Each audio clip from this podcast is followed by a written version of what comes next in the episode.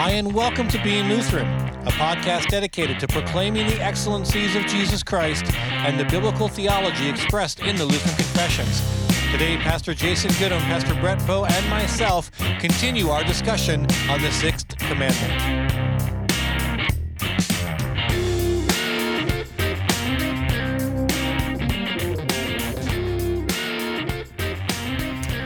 Well, since we haven't heard from any of our listeners of how to do an intro, I'm just going to say hi, guys. Hi, Brett. Hi. I have a, I have an idea. Though Okay. I, I have I have a brand new uh, at home uh, in the box unwrapped Lutheran Study Bible. If they can find one episode where Jason doesn't talk about vocation. If you can come up with one episode where Jason doesn't bring up vocation, you will have that for free. So if I say Christian life for the entire episode instead of that other word, then it, That other word. Yeah. Well, if you it- want to give it away, that's fine with me. Does it count if one, if Brian or I say vocation? because I'm corrupting you. Because I, I know last episode I said You vocation. said you beat me to it. Right.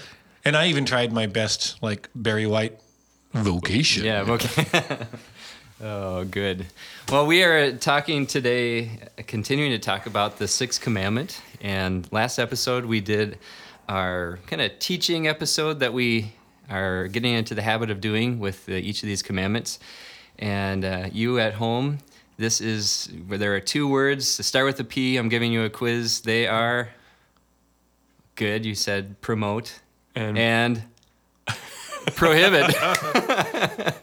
All I'm hearing is crickets. I'm yeah, sorry. right. it just I- I felt like a Disney Junior episode. That's right. Yeah, it's uh, right. Um, is that Dora the Explorer? all of them she- do. yeah, all of the right, shows yeah. do it now. That's right. Swipe or no Clap, swiping. clap your heads. No. Anyhow, maybe that was for the benefit of my son Gideon. Yeah, there you go. Hi. Gideon. Yeah, hi Gidster. Who's one of our only faithful listeners? Yes. Uh, maybe not. I don't know. Yeah, no. But anyhow, yeah, we are talking about uh, prohibiting in terms of the sixth commandment. And Jason, would you summarize what, what we're going to be talking about here? Yeah, so we're looking at the commandment prohibiting lust and adultery, uh, or, or, or the chief things being condemned in the sixth commandment. And, and kind of the default place to go, uh, we would be remiss if we didn't do this, is David and Bathsheba.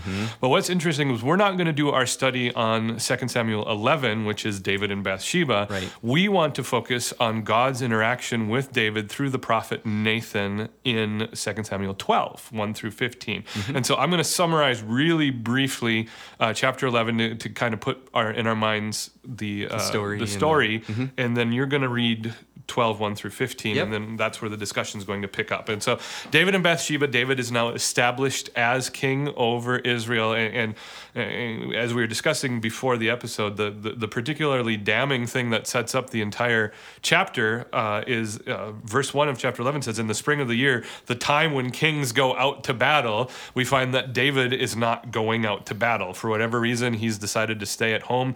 Uh, he's kind of. Uh, Play Minecraft. he's playing Minecraft. He's you know Idle hands. lounging. What's the what's the the term for uh, like if you're in a store and not doing anything that's prohibited? Sometimes it starts with an L. man. I forget what that term- Lollygagging? Not lollygagging. Lethargy? No, uh, it'll it'll come to me in the middle of like. Uh, Great words. uh, but anyway, Leviathan? he- you know, he's just relaxing at the palace and he's looking over Jerusalem. Lounging? Uh, no, that's not it either. It's it's a fits. it's a it's an actual legal definition. It starts with an L. Legal Uh, definition, We'll get there. It, it'll pop in my head. Um, but anyway, uh, as he's lounging on the roof of his palace, he sees this woman bathing on the roof of her house, Mm-hmm. and uh, he immediately lusts uh, in his heart. He Mm-hmm. calls for her. She comes to him. Uh, they commit adultery. Uh, and it happens that she's still married. Uh, she's married to Uriah the Hittite, one of David's mighty men, and she's conceived. And so David uh, concocts this plan. He calls Uriah back uh, from battle, and he tries to get Uriah drunk so that he'll sleep with his wife and hide the pregnancy. Uh, and that doesn't work because Uriah is a man of integrity. Right. Uh, the Hittite in this situation is the man of integrity, not the Jew. Uh, and uh, since David can't get Uriah to sleep with his wife, he sends him to the front lines and commands Joab, his commander, to pull the rest of the army back. And so Uriah is fighting at the front lines on his own, and he's ultimately killed in battle. And then when the proper time for mourning has come, uh, David takes Bathsheba as his wife, and problem solved. Right? He's the king. Life is good, and this is where we get into 2 Samuel 12. And who says there's no drama or good drama in the Bible? That's right. This is like a soap opera political show right here. Yeah. And usually when I'm talking about the Ten Commandments with either confirmation students or other people in my church, I usually use this story as asking them how many different commandments did he break in Oh the course of this story. Ten Commandments in the news. Ten? Commandments in the news, right? Yeah. And it's fun to see how many the students list. Yeah, there. Well, I mean, if we go down what we've done, you know, first commandment's broken in every sin, so that's Mm-hmm. the default. Yep. That, I think that's the one that people miss most often. Yeah. But So did he do commandment two, commandment two, I guess, in a sense, by dishonoring the dishonoring name of the, the, name Lord? of the Lord as Mm-hmm. with his reputation as king, and yeah, Commandment 3 Mm-hmm. uh, not despising the hearing of God's word, uh, breaking the Sabbath. I, Hmm. Interesting, He's yeah. probably in the clear. Only tangentially uh, loitering was the word. loitering. Lo- Okay, told you it would come to me. interesting. Uh, yeah. uh, anyway, yeah, tangentially, third commandment is broken. Fourth commandment is certainly broken here. Mm-hmm. Yep. Um, Well, but the third commandment would be broken because he knew the law. Yeah. You know, Sure. he knew the ten, Heresy. he knew the Ten Yeah. Commandments. It So, like I said, tangentially, it was probably broken. Go down the whole. Obviously, Uriah the Hittite. Murder. Yeah, murder's kinda there's directed six. Obviously, we're we're talking about the sixth commandment. Seventh commandment, uh, say Mm-hmm. Steal- stole his stealing. wife. We're gonna get into that in chapter twelve here. All the coveting is totally covered. Yeah, Yes. coveting Bear- is idolatry. Bearing false witness, of Yeah, course. he with, lied uh, about it, tried to cover it up. Yep. Yeah, it's all the whole gamut. And this is really when you start to realize this, and, and we haven't even gotten to the Bible study yet. We're seven minutes into the episode. uh, but uh, what James is saying is that he who breaks one commandment is breaking of them all. It's, Yeah. it's, it's, Yep. it's not just looking at it that way, but these commandments are designed to be this interwoven web Mm-hmm. uh, uh, of That's good. of God's will, you know. And so when one part of the system breaks down through our sin and our rebellion, the whole system is going to collapse. Yep. Well, we should probably read this before we All right. uh, get I'll leave too it to you. longer. All right. Uh, so, chapter 12, 1 through 15 says this And the Lord sent Nathan to David. He came to him and said to him, There were two men in a certain city, the one rich and the other poor. The rich man had very many flocks and herds, but the poor man had nothing but one little ewe lamb, which he had bought. And he brought it up, and it grew up with him and his children. It used to eat of his morsel and drink from his cup and lie in his arms, and it was like a daughter to him. Now there came a traveler to the rich man, and he was unwilling to take one of his own flock or herd to prepare for the guest who had come to him. But he took the poor man's lamb and prepared it for the man who had come to him. Then David's anger was greatly kindled against the man, and he said to Nathan, As the Lord lives, the man who has done this des- deserves to die. And he shall restore the lamb fourfold, because he did this thing, and because he had no pity. Nathan said to David, and here's where I wish that we had the the way he said it, or the With the tone, yeah, or the tone. Yeah. Um, anyhow, I'll just kind of imagine how uh, he says, Nathan said to David, You are the man. Thus says the Lord, the God of Israel I anointed you king over Israel, and I delivered you out of the hand of Saul. And I gave you your master's house and your master's wives into your arms, and gave you the house of Israel and of Judah. And if this were too little, I would add to you as much more. Why have you despised the word of the Lord to do what is evil in his sight? You have struck down Uriah the Hittite with the sword, and have taken his wife to be your wife, and have killed him with the sword of the Ammonites. Now therefore the sword shall never depart from your house, because you have despised me, and have taken the wife of Uriah the Hittite to be your wife. Thus says the Lord Behold, I will raise up evil against you out of your own house. And I will take your wives before your eyes and give them to your neighbor, and she shall lie with your wives in the sight of the sun. For you did it secretly, but I will do this thing before all Israel and before the sun. David said to Nathan, I have sinned against the Lord. And Nathan said to David, The Lord also has put away your sin. You shall not die. Nevertheless, because by this deed you have utterly scorned the Lord, the child who is born to you shall die. Then Nathan went to his house. Uh, here ends the reading of God's word. Amen. This is remarkable uh, from a pastoral perspective. Chapter 12, uh, this first section of chapter 12, is one of the most important chapters uh, in all the Bible for us. The importance of delivering the message of God uh, for both conviction of sin and for forgiveness. Uh, Nathan brought David to church to, to use a he, he preached, and it's it's terrifying and it's beautiful all at the same time, and, and it, it, it bears uh, spending much more time on than half a podcast episode. But it is this is delightful for me in to a think about. like in a literature sense, even. Literature, Uh, yeah, right. exegesis, uh, systematic theology, everything Mm-hmm. uh, with what's going on in pointing us to Christ is being tied up in, Yeah, in these right. verses. Just that one statement, he has put your sin away. Nope. There's so much going on here. You have that one statement. Mm-hmm. Yep. You also have the acknowledgement that there are actual consequences to suffer from sin, even in the midst of in forgiveness. Yeah, That you I've, know, I've told my kids this. I can't even tell you how many times. The momentum of your choices will not stop just because you ask for forgiveness.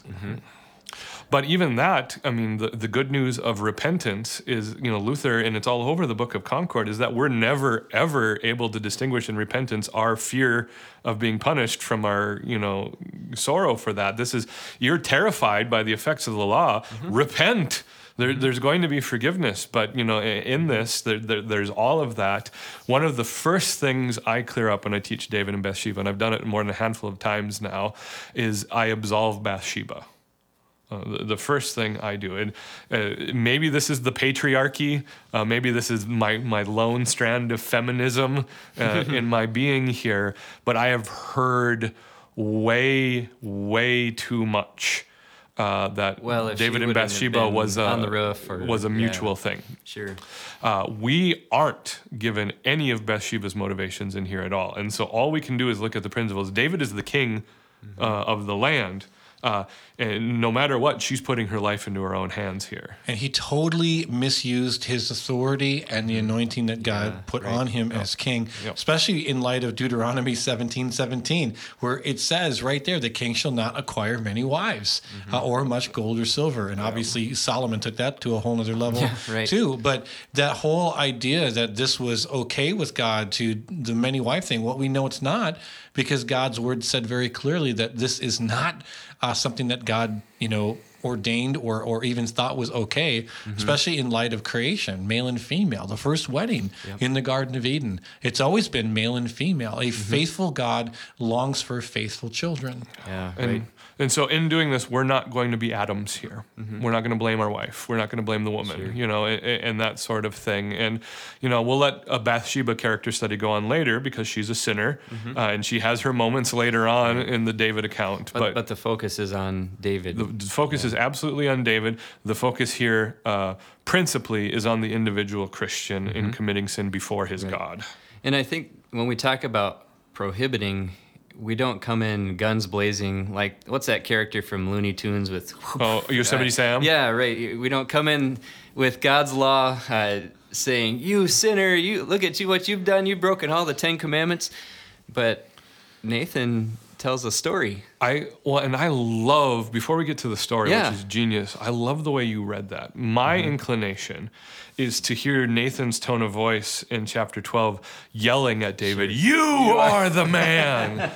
uh, Right. But but Nathan knows the place that David has in God's heart. You know, God has said through His prophets, "David is a man after my own heart."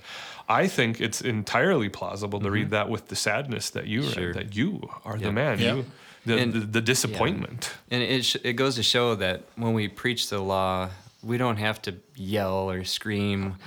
The law does its work without our tone of voice or without um, the emphasis that we can put on it. It's the Holy Spirit that sinks the law in, in to convict. Yeah, the law can be gentle mm-hmm. and disappointed. Sure. and- Not saying and that it can't cut. be loud and no, no, yeah. and cut the same way. Mm-hmm. Uh, you know, a, a, violent street preacher, mm-hmm. soapbox preacher will do, and I loved that. That was amazing for me to hear and to kind of put it hmm. into context. Yeah, good. Um, yeah, so he he shares that story. Yeah. And have you guys ever confronted somebody like Nathan in this same way. I, I'm trying to think if I've ever done that. It, it takes a lot of creativity, doesn't it, to think? If the only way I could ever even think I've approached that is in trying to teach discipline to my smaller children, Sure. and instead of just telling them what they did was wrong, let's talk about this and, and, and try to uh, you know make something analogous to what happened. And Yeah. that's as close as I come. I'm never ever going to be able to do something as artfully Right. uh, done as this has been. Very shortly after God revived the faith of my baptism uh, at the age of 24, um, fast forward to the age of 26, I was in a situation where I went to a fellow, fellow brother in Christ because I knew he was sleeping with his secretary. And um, no one else knew. And um, the pastors didn't know. And I had brought it up, and they pretty much denied, it. like, well, there's no way he could do that. He's a faithful husband. And, and I knew. Hmm. And I, I did. I confronted him. I'm like, if there's anything I can do to help you with this, hmm. it, to, to make the right decision, if there's anything that I'm like, I'm not saying that I'm perfect, but man, if, if there's any way, I said, but you got to come clean with this. The next day, he left with his secretary and left his family. Hmm. Lord Wow. have mercy. That's the the opposite response to what happened here. And again, the thing we would highlight as we you know, we can talk about the Lord forbidding lust and adultery. Mm-hmm. That that's out there for us, and to the extent that we discuss it, great. But the the highlight here is that the law is designed to bring about repentance. Mm-hmm. You know, whether you're the victim here as uh, Bathsheba was, or especially as Uriah was and being put to death, or or you're the perpetrator. Nathan comes to David in such a way that the word of God is designed to bring about repentance. It, it's not. This is not Yosemite Sam. This is not the cosmic lightning bolt from heaven to smite uh, a sinner. This is a loving Heavenly Father disciplining his children because God disciplines those whom he loves. I- If I'm going to be contemporary, this isn't the Westboro Baptist Sure. message at Yeah, all. good. Uh, this is uh, God, like you said, a loving father, a, one who wants to restore uh, his child, and he restores again through that word of forgiveness. That that beautiful thing. David repents. All he says is, "I have sinned against the Lord," and all Nathan says is, "The Lord has put away your sin." And as a result, uh, one redeeming aspect of that is we were given Psalm 51, Yep. uh, which I use a lot uh, in communion services. Created me a clean heart, O God. It's a part of the historic communion liturgy that and we sing it here at Faith uh, during our communion services, and it's a great, great reminder of what forgiveness is, and the great confession. If you go earlier in the in the psalm of uh, original sin, that you have the in sin my mother conceived me. Exactly. Uh, the the sin problem we have. Uh, that transcends our actual sin, and that's what the law is getting at. And, and you had talked about, you know, exegesis and doctrine and all that in that psalm. Holy cow. Yeah. Mm-hmm. Oh, it's it's got law, gospel, It's mm-hmm. got uh, forgiveness, it's got original sin, and it's just it's a, a beautiful, beautiful psalm that came out of a man's broken heart, but mm-hmm. it also the consequences that he experienced because of his choices, because he abused his power, because he abused the place that God had put him in, and he did feel the consequences of that sin, and it it broke his heart again, as his own son came against him. Yeah, from this story flows. Uh, well, I mean, the chapter immediately after this, you've got Amnon and Tamar, and then you've got. Absalom after that, and you know, the, the the list of enemies that rise up against David after this. It's seemingly endless, and he, you know, lives out his days in trouble uh, and in distress. It seems like. Uh, you know, after this, you, you is it Shimei is the one who's lobbing uh, excuses at him as he's exiled when Absalom takes over. Uh, it- all uh, of these things are consequences of you know temporal, physical consequences of this sin that David and Bathsheba uh, that David committed. Uh, but overarching all of this is the message of forgiveness, and so it allows us to explore that tension and talk about it. I just think of that verse in Ephesians where Paul said, you know, fathers don't provoke your children. You know, how we teach our children even through our bad choices. Yeah, one uh, something I heard from a counselor on a radio program I was listening to one time really stuck with me as a husband and a father. Uh, he said, uh, "Husbands, your wives may forgive you for adultery, but your children won't." Hmm. and in, in the breaking of a family uh, and, and the severity mm-hmm. of this sin. This is this is solemn mm-hmm. business that, that Nathan addresses, but Right. he still is able to address it with the gospel. Right, and and I think through the story, he's able to, you know, as God is giving him this story, no doubt, it, God is able to show David how he has not prohibited the breaking of this commandment, and to see sin for what it is, and in seeing that sin for what it is, to immediately apply the gospel as there's repentance, as as God works at repentance. And and in doing this, one of the things I've been addressing, especially lately in my preaching and teaching, is that the gospel isn't "oh shucks, your sin doesn't matter." You know, it's it's not an excuse to say, "Oh, never mind, it's okay." You know, the the classic Norwegian passive aggressive absolution is, you know, someone comes to you, "I'm sorry," and you say, "Doesn't matter, forget about it." That's not the gospel. No big deal. Uh, Yeah. Your sin has been put away. Uh, the the the reality of that is that your sin in Jesus Christ has been dealt with. God's not sweeping it under the rug. He's not pretending it doesn't exist. It's not going to crop up later. Is that in Jesus, in God's economy Mm-hmm. of sin and grace, your sin has been forgiven. It's been eliminated from the picture. Now, again, we have the reality of the temporal consequences of that sin. But as far as eternity was concerned for David, that sin was no more. And that's the message of, of forgiveness. That's, that's the promise in repentance, that, that contrition and faith, that we come to an almighty God, the God of the universe who knows our sin. Uh, and God asks us to admit before Him that we're sinners. That's a terrifying thing, but we do it because God is going to stoop down to our level and say, I forgive you. Amen. Uh, a good place to possibly read Psalm 32, a psalm of David. Uh, Blessed is the one whose transgression is forgiven, whose sin is covered. Blessed is the man against whom the Lord counts no iniquity, in whose spirit there is no deceit. For when I kept silent, my bones wasted away through my groaning all day long. For day and night your hand was heavy upon me. My strength was dried up like a potsherd, and like the heat of summer. I acknowledged my sin to you, and I did not cover it up. I did not cover up my iniquity. I said, I will confess my transgressions to the Lord, and you forgave me the iniquity of my sin. Mm-hmm. Amen. I think that should be our closing thought to this podcast. Thanks for reading that, Brian, and thanks for listening. Thank you for joining us. Please look us up on the web at beinglutheran.com. Join us next week as Pastor Brett, Pastor Jason, and myself continue our discussion on the sixth commandment. God bless you and have a great week.